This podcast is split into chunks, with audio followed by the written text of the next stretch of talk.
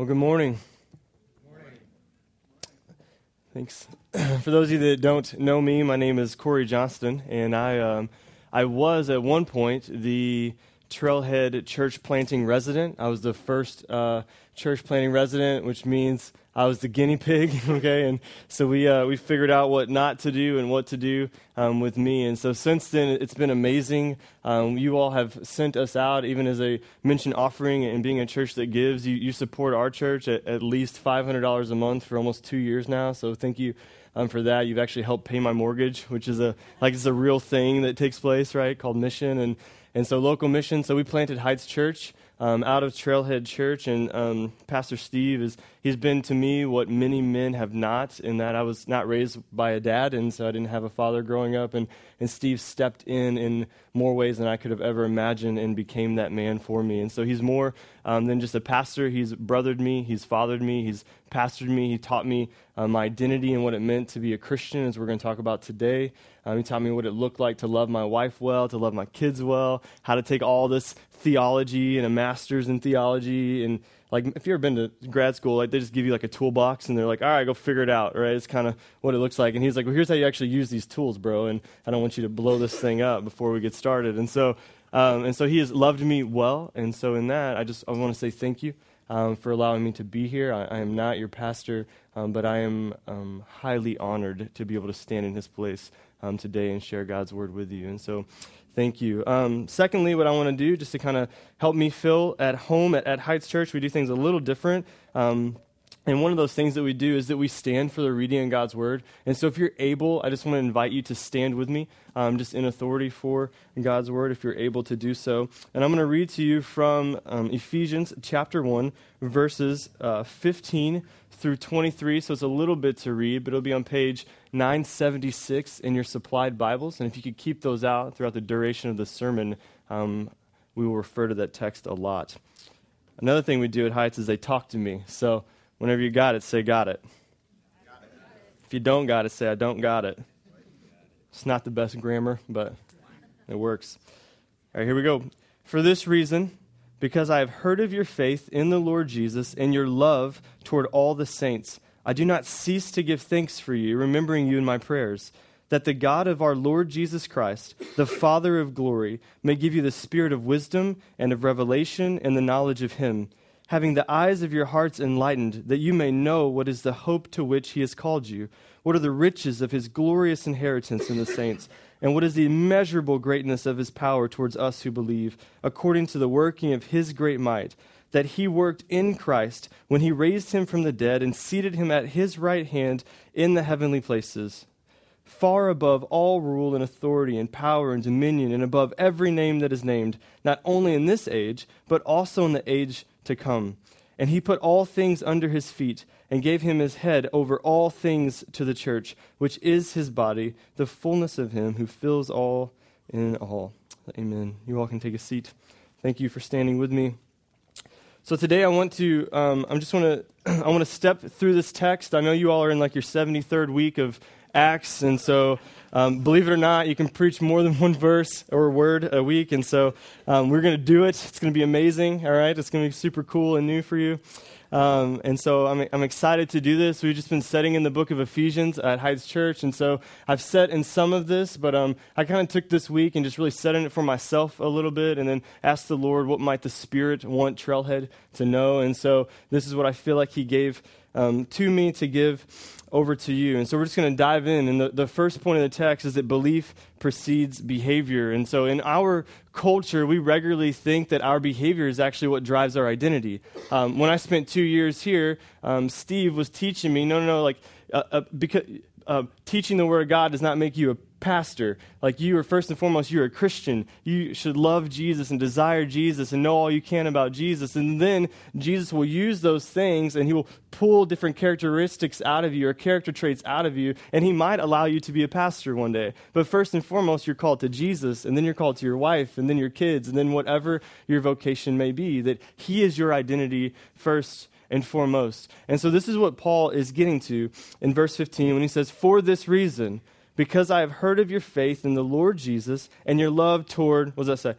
All of the saints. Verse 16, I do not cease to give thanks for you, remembering you in my prayers. And so Paul kicks off this, this pastoral prayer right here where he says, for this reason. So, what, what the heck does that mean, right? For this reason.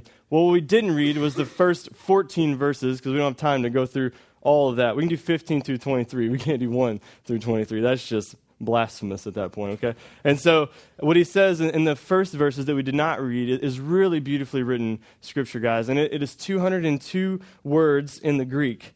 And, and Paul lays out 202 words on what it actually means to believe in Jesus, to have identity in Christ. It's 202 actually poorly written words. It's really, really bad grammar in the Greek. There's no periods, it's all commas. He's just on this rant and he's just like yelling at the church of Ephesus from a prison cell, super excited about their identity in Jesus. And so it's 202 words, though, that, that's written. Um, that's some of the most beautifully written words ever. And now you're like, man, I wish we would have read that stuff, right? It sounds good. Um, what's amazing about even those verses, some religious scholars would say that, that if we lost the whole Bible, that that first 15 verses in Ephesians would be sufficient to sustain our faith.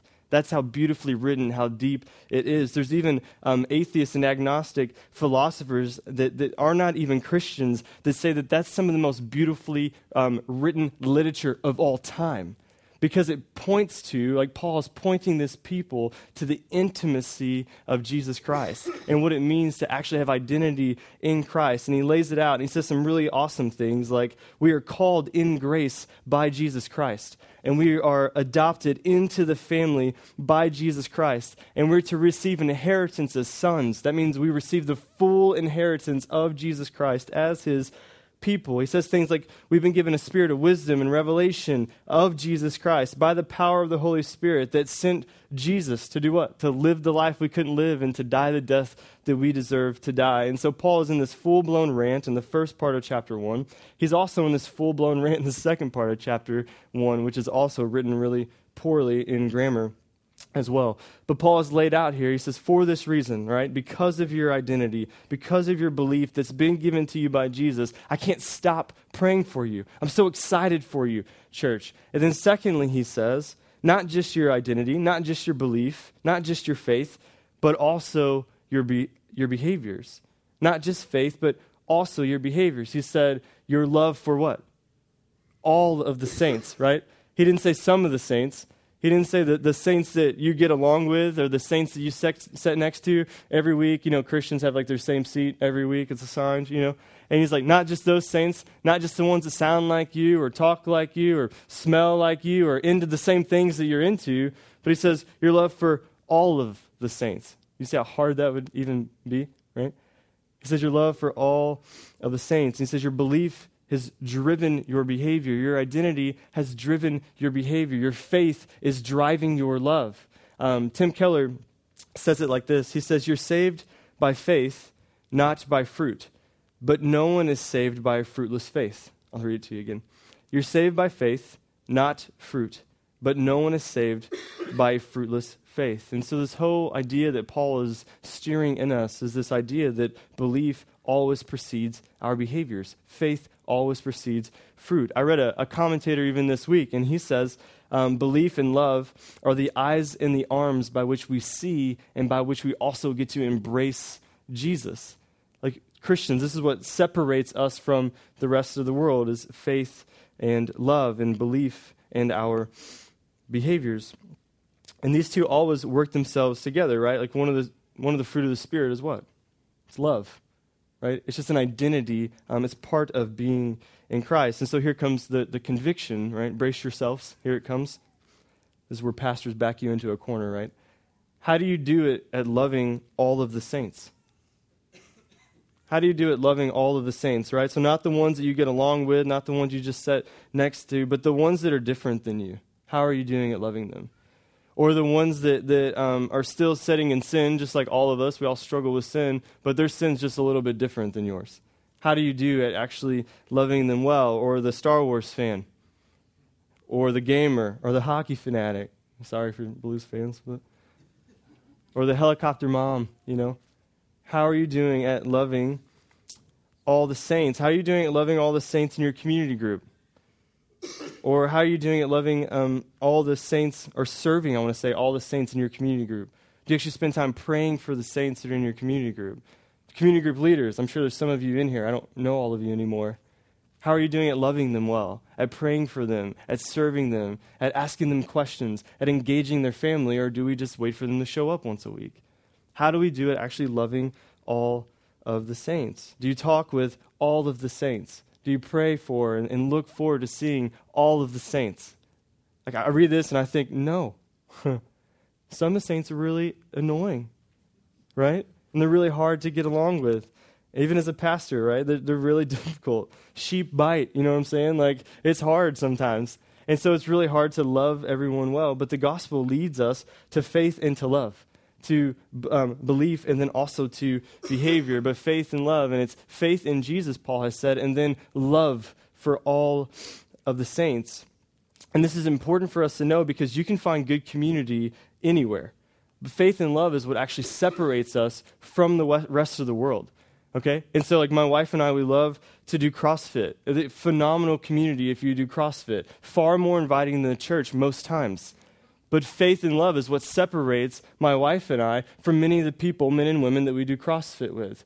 Faith and love is what separates us um, from the golf course. Or faith and love is what separates us from um, the church, from PTA meetings, or any other event that we go to where we're longing for and, and trying to find joy in community. And Paul says, You found this joy, and I see it in your identity, and I see it being lived out by the way that you're actually loving all of the saints.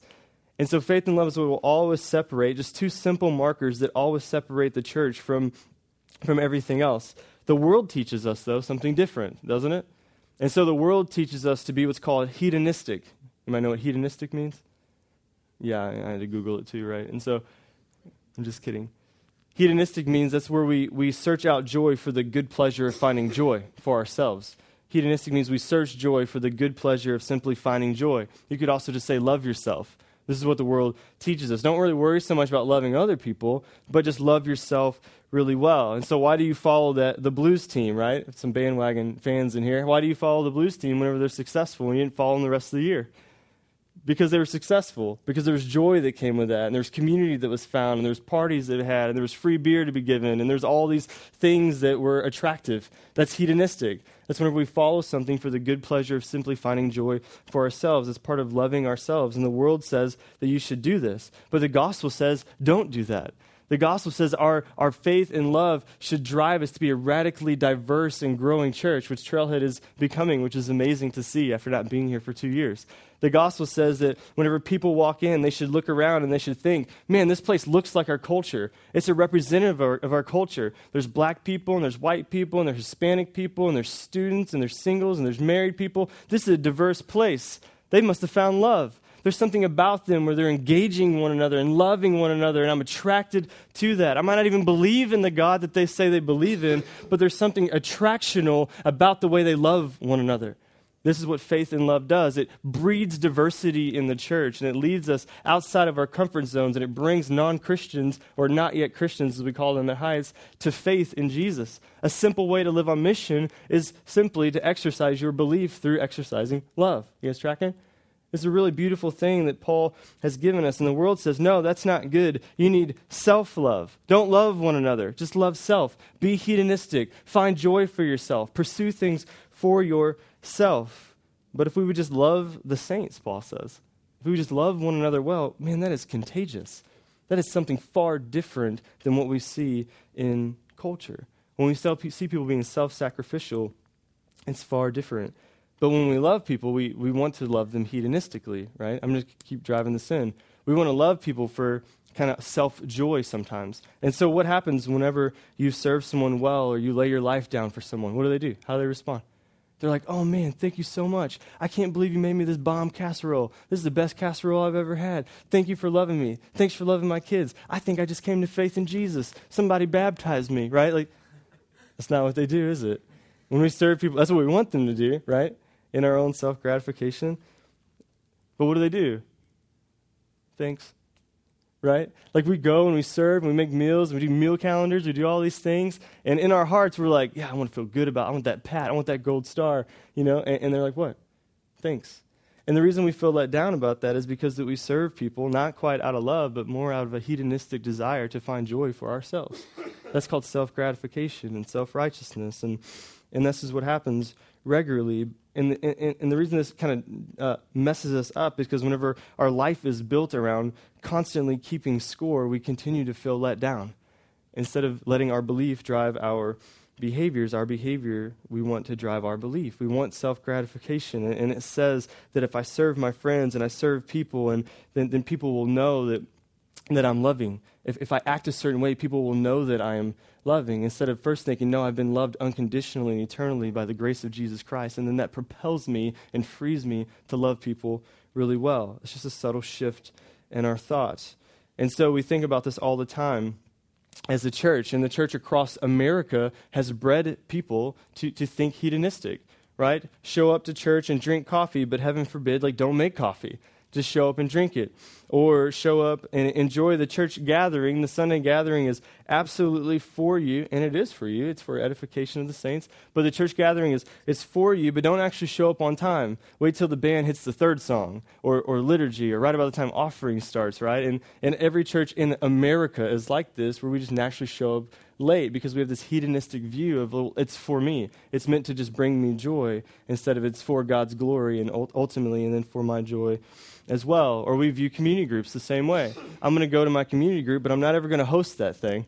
Right? I'm going to let the host host. They, they let them be, you do you, I do me. I'm just going to show up to this thing. Or I'm going to bring food, college student, but I'm only going to bring chips. I'm not ever going to bring anything else. Okay? It doesn't happen here in Edwardsville. Collinsville, we don't have as much money, you know, so we just be bringing chips and stuff. or I'll sit in that circle of, of, of, people that I call family, and I'll just use Christian jargon.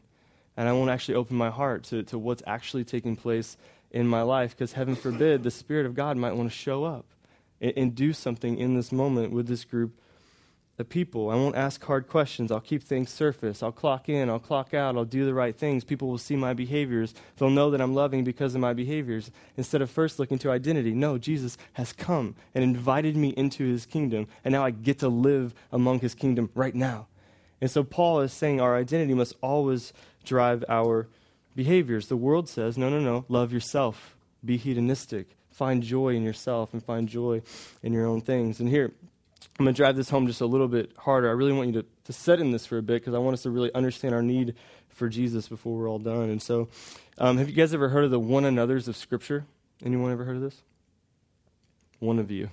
Okay, cool. Two, two. Uh, okay, yeah, the Baptist people have. Okay, and um, well, there's the one another's of Scripture, and uh, I had not ever heard of this. I wasn't raised in church. There's a lot of things about church I don't know, and um, and so I came across this and I thought this was fantastic. There's 59 commands in Scripture um, that call us to love one another. Um, or just the one another's. There's different things that we should do to one another that, that models our identity and models our love for one another. There's 59 of them that's in Scripture. And so I want to read them because I want to, um, I have two reasons. I want to just let us set under the weight of how Scripture calls us to love one another or pursue one another as Christians. And then I also want us to, to see this beautiful picture of Jesus in this. And here's kind of, if you're a, a, a, tweeter, right, here's kind of the, the big idea of even the whole sermon. And what we're going to see in here is that Jesus has created a love that we cannot recreate. Jesus has created a love that we cannot recreate, but the Holy Spirit can. And I want you to just see and just feel the weight of these one another's. I don't know if I'll read all of them. I have them all in my notes, but I'm going to read some of them. So just they're not going to be on the screen. Just listen to my voice. He says this all throughout the text. Be at peace with one another. That's Mark. Do not grumble among one another. Be of the same mind with one another. Accept one another. Romans. Wait for one another before beginning the Eucharist. That's communion. We're going to do that here in a moment. Don't bite, devour, or consume one another. Don't boastfully challenge or envy one another. Be gentle and patient and tolerate one another. Be kind to one another. Bear and forgive one another's burdens. Um, seek good for one another. Love one another. Through love, serve one another. Tolerate one another. You guys are like, yeah, I got that one. Tolerate, I can do that. Greet one another with a kiss. Be devoted to one another. Give preference to one another. Regard one another as important. Serve one another. Wash one another's feet. It's a command in Scripture. Don't be haughty, that means arrogant. Don't be arrogant, be of the same mind. Be subject to one another in reverence to Christ. Literally, treat one another as if that individual was Jesus Christ standing in front of you. You feel that weight? Be reverent to one another. Don't judge one another. Greet one another with a kiss. The single guys were like, hey, hey, yeah. All right. Husbands and wives, don't deprive one another of physical intimacy. The husband's like, I, I knew it was in there somewhere. It's in there. Okay. Bear one another's burdens. Speak truth to one another. Don't lie to one another. Comfort one another. Pray for one another. Be hospitable. Like, do you feel this weight of like, man, this is how we are called? And what we see within this text is not legalism. It's not works righteousness. What we see is that Jesus has created a love that we cannot recreate.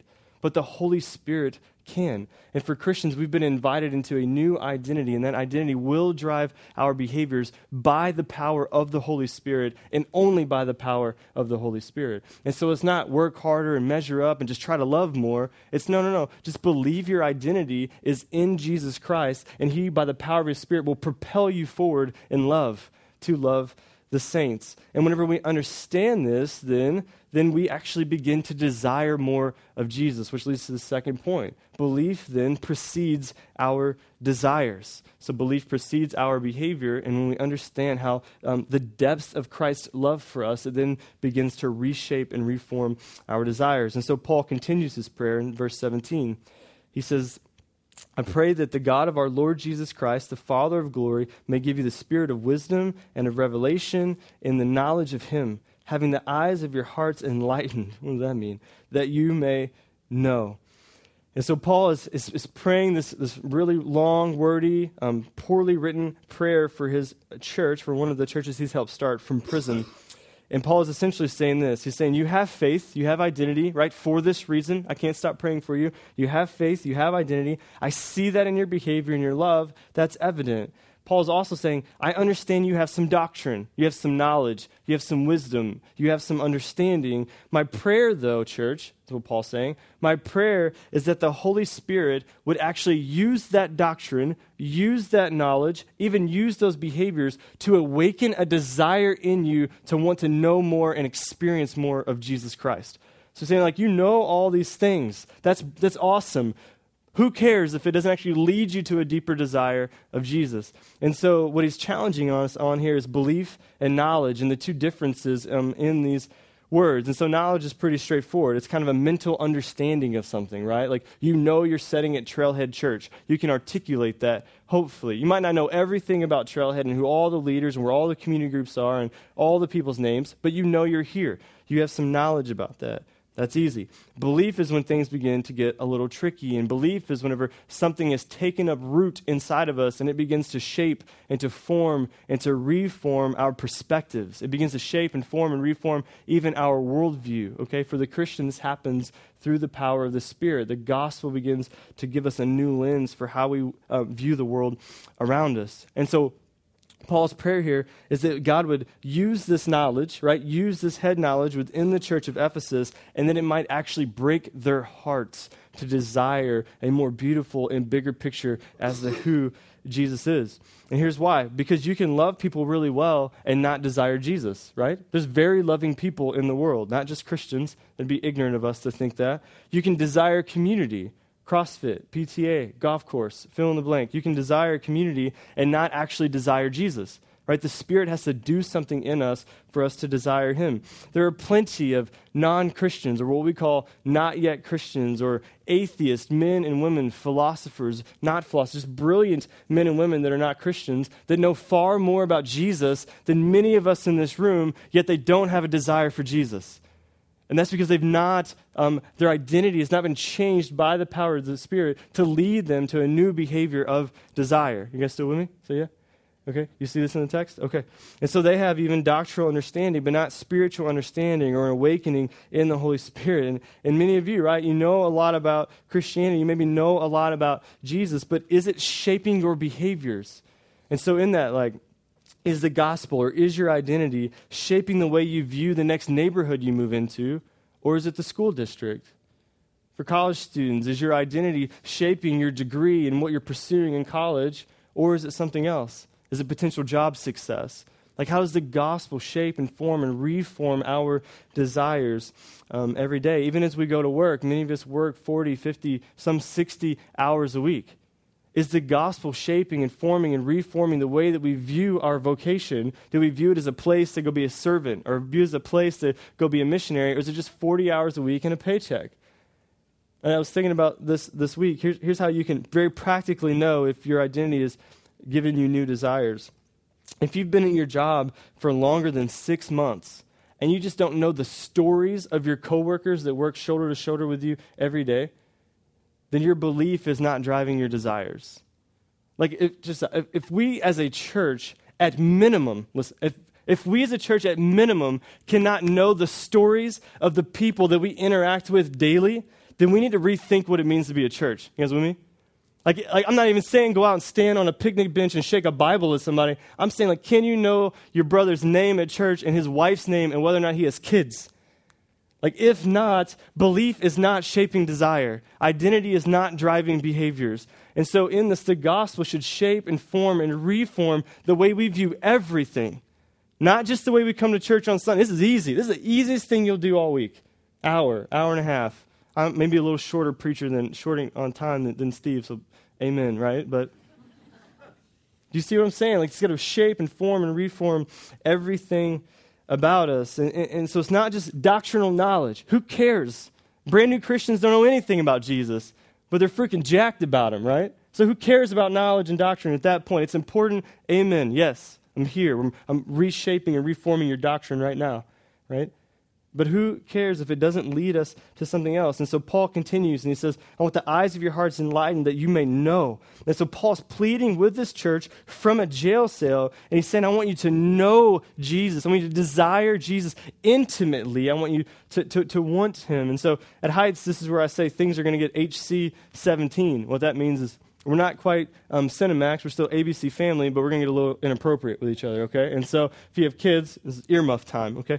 The word here for, for know um, has much greater weight to it in the Greek and the Hebrew than it does in the English. And so the word here, know, that, that Paul uses specifically in the Greek, is used elsewhere in Scripture to talk about sex. He knew her. He knew her not. Uh, many of you, whether you're a Christian or not, are familiar with the Christmas story, right? Joseph and Mary. What does it say about Joseph and Mary? It says, He knew her not until that she had conceived and bore a son. And so Paul is, is using this, this, this very um, this heavy word here in the text. And, and, I, and I share that bit about sex because even as we think about sex, sex is something that, that's intimate. It's something personal. Um, it's something that involves the whole bod- body. It involves some wisdom, some knowledge, some understanding, absolutely. But it also involves everything that we are. Right? It's, it's the only place that we can come completely exposed before someone. In our culture, pornography has tried to rob us of that intimacy, hasn't it? Right? It's allowed people to know a lot about sex, but it's robbed many men and women from actually experiencing true intimacy with one another. And Paul's saying here, like, I want you to intimately know him, not just head knowledge. Don't just sit back and watch, but actually get in the game, be a part of it, intimately know him, full body experience, not just knowledge. He doesn't discount knowledge, though. He says it many times. I want you to know wisdom and knowledge and revelation. I want the eyes of your hearts um, opened and enlightened. I want the veil to be removed. But he finishes that with that you may know. You may be intimately connected and desiring of Jesus, something that is shaping and forming and reforming everything about us. And then he goes on and he says, There's three things that, that I want you to desire. And so this is just simply our application. There's three things that I want you specifically to desire because as you desire these three things, you're actually going to get a bigger and more beautiful picture as to who Jesus Christ is. You're going to better understand your identity. You're going to better understand your behaviors. He's going to increase your desire for him. And so there's three things if you're a note taker. They'll be up here, but in sequence, they are hope, inheritance, and power. If you're a note taker, hope, inheritance, and power. The first one, he says, I want you to desire hope in Christ. And so as we're continuing through the text, he says that you may know, that you may know what is the hope intimately, desire the hope to which he has called you. Hope is interesting because hope is an expectation for belief. Uh, it, it's an expectation that something will happen, that something has been initiated and something will absolutely happen. And so Paul is praying that the Spirit would reveal such deep truths of Jesus to this church that they could not help but desire him. And so as we come back to like our world though and our culture, there's lots of things that skew our hope, right? Uncertainty, for example. We mentioned jobs and kids, and so uncertainty about jobs and job positions and children and calendar, all of these things um, can lead us to doubt. They can lead us to a lack of hope. The, the world regularly tries to rob us of our hope and leave us um, hopeless. And whenever uncertainty strikes, we believe that we can fix it right? Like we believe we can bring joy. We're hedonistic. We've talked about this. We believe that we can fix the problem. We think that, that we can either just shut down and kind of recluse back into ourselves, kind of binge watch some Netflix, and everything will just work itself out magically somehow. I don't know how that works for you. It doesn't work for me. Or, quite the opposite, we become works righteous. We're like, well, if I just pull myself up, buy my bootstraps, kind of roll my sleeves up, I can go to work and I can fix this thing. Also, does not work very well for us. And so, example, I just walked through um, premarital counseling and I officiated a wedding. I hear Trailhead had a wedding too. Amen. That's super cool, right? And so uh, I had a, tr- uh, a, wedding last night in uh, Bloomington, Indiana, um, about five hours from here, and drove back late last night. And So um, a little loopy. It's not just the coffee; it's also lack of sleep. And so, um, and so I did this wedding for this couple, and this couple practices um, what's called yogi. You might familiar with yogi or Sikh? Okay, well, no, okay. You can say no, it's okay. Um, well, yogi is whenever yoga becomes something more than a workout and it becomes a spiritualism. It becomes yogi. Yogi um, has designed this and it's kind of centered around what's called transcendental meditation. You guys familiar with transcendental meditation? No, thank you. Yeah, yeah, thank you. That's so good. Yeah. Um, well, I only am because my, my best friend practices this thing. So we've been part of, he's, um, we have to live on mission for our best friends as well. And so in that, what, what it teaches, transcendental meditation teaches us to, to shut our minds down, to kind of just relax, to recluse away from problems and uncertainties, things that bring hopelessness, everything we're describing here.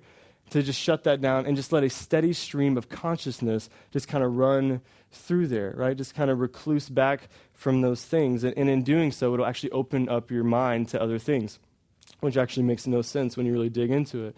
And so, the, what, what's, oh, I wasn't trying to be funny, I was being serious. But, um, but Christianity is actually quite the opposite right? And so what Paul is saying is no, no, no, don't shut your mind down. Don't recluse. Christianity is not a self help book. Self help does that too, right? You're angry, you're depressed, you're upset. Let's shy away from those things. Let's get away from that. And instead, we'll, we'll think about other things. Let's fill our times other ways. That's just a different form of transcendental meditation that's hedonistic, right? I'm seeking joy. Christianity is much different in that the gospel says no, fill your mind, right? Fill your mind with the truths of Scripture. Fill your mind with the hope that is in Christ. Fill your mind with this new identity, right? And then Paul even says in Ephesians 2, if we were to keep reading, he says, Remember, know, understand, fill your mind with these things, that you were at one time separated from Christ, alienated from the commonwealth of Israel, and strangers to the covenant of promise, having no hope, and without God in the world. And so Paul's saying, no, no, fill your mind with these things. Doctrine is good, understanding is good, but let that identity lead you into something far deeper than what you have are currently experiencing, right? So he's saying, know these truths. Don't be just hedonistic. Don't just search out joy for self. Rather, look to Christ to be your ultimate source of joy. That comes from hope and knowing that we were once dead and alienated from Jesus Christ, but because of his work and his performance and his place on the cross, we were brought back into covenant relationship with him. And so, how do you know if you hope in Jesus? I have a, a pastor friend, good friend, and he, he asks this question of his church all the time. He says, Are you just crazy in love with Jesus? How do you know if you hope in him? Are you crazy in love with him? Like, is Jesus actually your hope? Do you run to Jesus and pray to Jesus? Are you um, excited about learning new truths about Jesus, right? Are you just a freak about Jesus? This is what he would say. I just stole it from him, right? But I cited him, so we're good, students. See that? Awesome. Like, yeah, you know, and Christians will say, yeah, I'll hope in Christ. But, like, what does that actually mean? right? What does it actually mean? If Jesus is not on the forefront of your mind in parenting or in school or in work or where you buy your next home or your whole reason for going to work, if he's not on the forefront, then you don't hope in him. You hope in self. That's hedonistic, right? You become God. Whether you fill your mind with more stuff to do or whether you recluse back, it's your kingdom and you're God and you're going to work it out to your joy and to your good pleasure. And Paul's saying, no, like we must fill our minds with the hope of Jesus. We were dead, and now we have the opportunity to be made alive. And this is good news. This is the gospel. And so, if you can go days without delighting in Jesus and, and hoping in Jesus, then, or if you can go days claiming to be a Christian and not actually open God's Word, you don't hope in Him. Or if you can go days and, and claim, yeah, I'm a Christian, but not actually spend time in intimate prayer and praying expectations for God to fulfill the hopes that He's given you, you don't hope in Him. You hope in self. It's your kingdom, your God, and it's a hopeless kingdom. It's a hedonistic kingdom that will only bring you temporal joy. Whenever God has said, No, Jesus has said, No, I'm giving you hope, eternal hope and satisfaction in me. You can have this for eternity. And all this is a part of what Paul goes on to say inheritance. So it's not just that we have hope, but we also have inheritance in Christ, which is the second point of application. And Paul says, I want you to desire, I want you to know the inheritance that's been given to you through Christ. He says, What are the riches? Now, this blows my mind. What are the riches of his glorious inheritance in the saints? Okay, what are the riches of, what does it say? His glorious inheritance. We're at? In the saints. You guys see that? What are the riches of his glorious inheritance in the saints? This is some of the most beautiful stuff that you're going to hear this week for sure. What is Jesus' inheritance? Us, yeah. So, like in Colossians, it says, everything is created in, for, by, and through Jesus. He will receive all things. All things will be brought under his headship. Even, even here at the end of chapter 1 in Ephesians, he says he brought everything under the authority of Jesus, even the church, even the body. Jesus is head over us, head over all things. Right? So, in this is this beautiful picture that what is Jesus' inheritance? Everything. It's his glorious inheritance. Not ours initially, his glorious inheritance. But where is it? It's in the saints. This is beautiful. Like, this is so crazy to me. Just if you just knew my thoughts alone on how sinful I am, right? How rebellious I am in my heart towards my wife, and when I over discipline my kids, and when I want to over discipline my church, right? When I just want to yell at them and be works based and works righteous, right? And then I read this text as a man, and I think, I'm his inheritance. Like, how crazy is that to think about? Like, you're Jesus' inheritance. You're part of all things. He wants to invite you into the kingdom and restore all things to you. That's because you've been given new identity. Does this not make you want to desire Him more? Like, I just want to read this and know, like, holy smokes, what's in here for me? What's awaiting me in this beautiful day whenever all things come under the authority of Jesus Christ and heaven and earth in a beautiful collision collide, right? And I receive that by the power of Jesus because I'm a son. He says in Ephesians 1, we're family to receive the firstborn inheritance of sons. We get to receive all things. And so while we are um, regularly failing to desire our Maker, but here's what's so crazy about this Jesus, right now, interceding for us to the Father, is waiting in, um, in eager anticipation to invite his sons and daughters into his kingdom forever. Just picture a dad impatiently waiting a son or daughter to come home. Jesus is waiting on us to come home to him so he can wrap his arms around us and receive us. The creator of all things. Doesn't that blow your minds just a little bit? Okay, Everzo's got a lot of crickets. Okay, good. It blows my mind. I just so that was, that was all free. It's not even in my notes. I don't even know where I'm going. And so he said in, in 2, though, that we were dead, right? We were hopeless. We were without inheritance. We were without identity. And so in this, like, I have to be clear as a pastor that if you've not professed faith in Jesus, not just in knowledge, not just in doctrine, we know a lot of good things about him, but actually in belief, then Paul says we are still spiritually dead.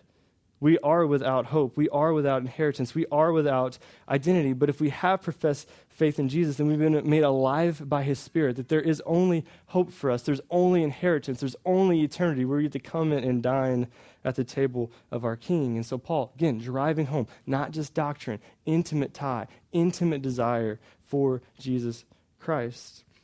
And so, in that, I hope it causes some of you to question your faith. I hope it causes some of you to think, man, do I really believe this? Or is this just something I know? Another quote that I pulled out this week was Tim Keller, and he says, um, The only thing harder than being an atheist in this world is to be a Christian who believes thinly. You hear that? The only thing harder than being an atheist in this world is to be a Christian who believes thinly. He's talking about in, in light of suffering in the, in the midst of that quote. Like, I want you to really be challenged and to think through is this something I believe, or is it something that I just know? That He has given us everything. Here's how this frees us. If we have received full inheritance in Christ, then we don't need anything better. Like the solution is not a better spouse. You don't know my spouse. I don't need to know your spouse, right? The solution then is not, well, I need better kids. I don't know your kids. The trailhead workers know your kids.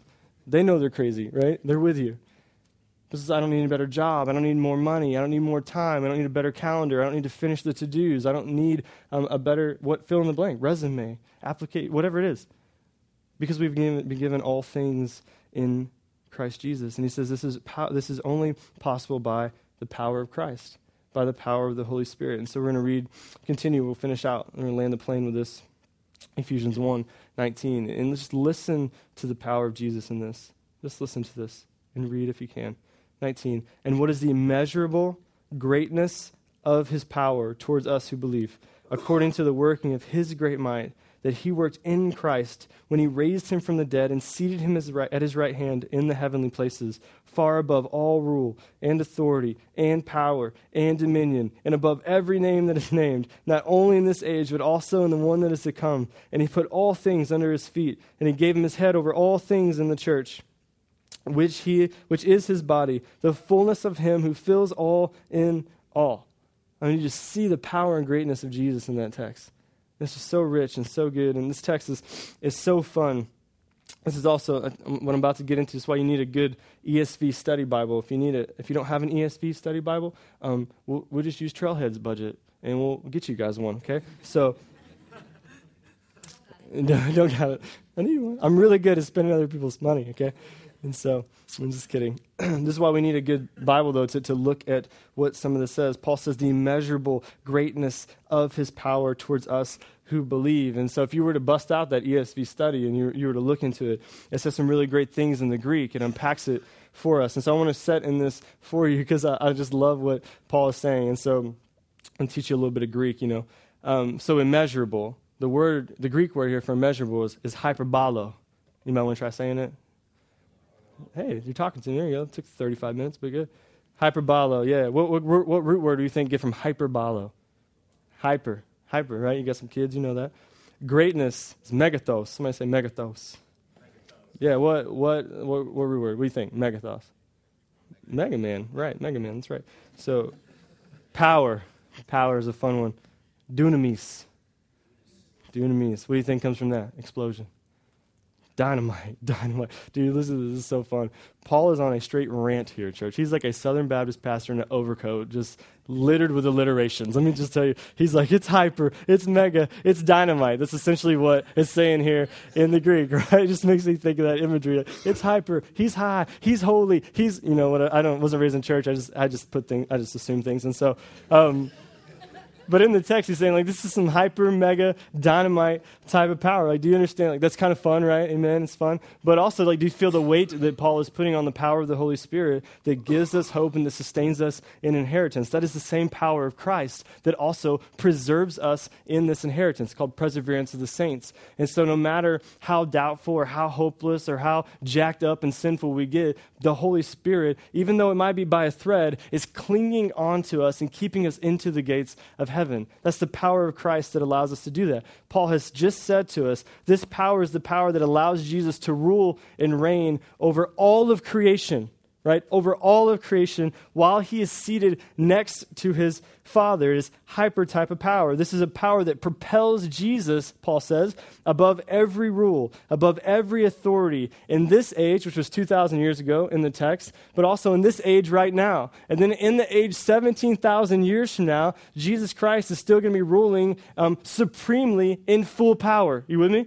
This is the type of power that Paul is talking about. This is the type of power, Trailhead Church, that drives us to desire more of Jesus. Desire does not come outside of the power of the Holy Spirit. And so belief must happen in order us for to ever even desire Jesus. That belief even comes by the power of the Holy Spirit. And we are his body. We are his inheritance. He's eagerly anticipating us, and, and he wants us to desire him. Why? So that other people might desire him. The gospel always leads to mission. It always leads to, to, a, to fulfilling God's mission. So here's what is also crazy about this is that we are literally then called to be the power of Jesus to the world.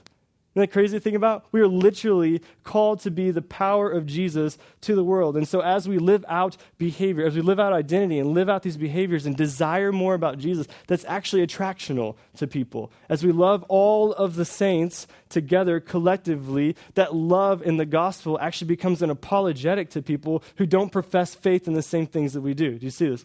It's so crazy awesome to be a part of. And it simply comes from the power and work of Jesus. We've been invited into a new hope. We were once dead and now we're alive. We received the full inheritance of Christ. Our good dad is waiting on us to bring us back to. Um, back into the promise for some of us who are already there and then we're sustained by the power of christ by the power of the holy spirit and whenever we get this not just in doctrine okay not just in knowledge, not just in understanding, but with belief as these truths begin to form and to reform and shape the way we view the world around us, people will be attracted to that.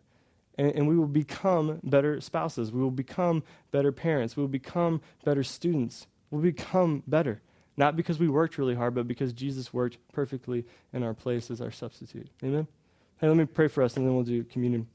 God, thank you so much um, for bringing me here to Trailhead where I got started, which is, oh man, just such an honor to come back and share in God's Word with um, this church.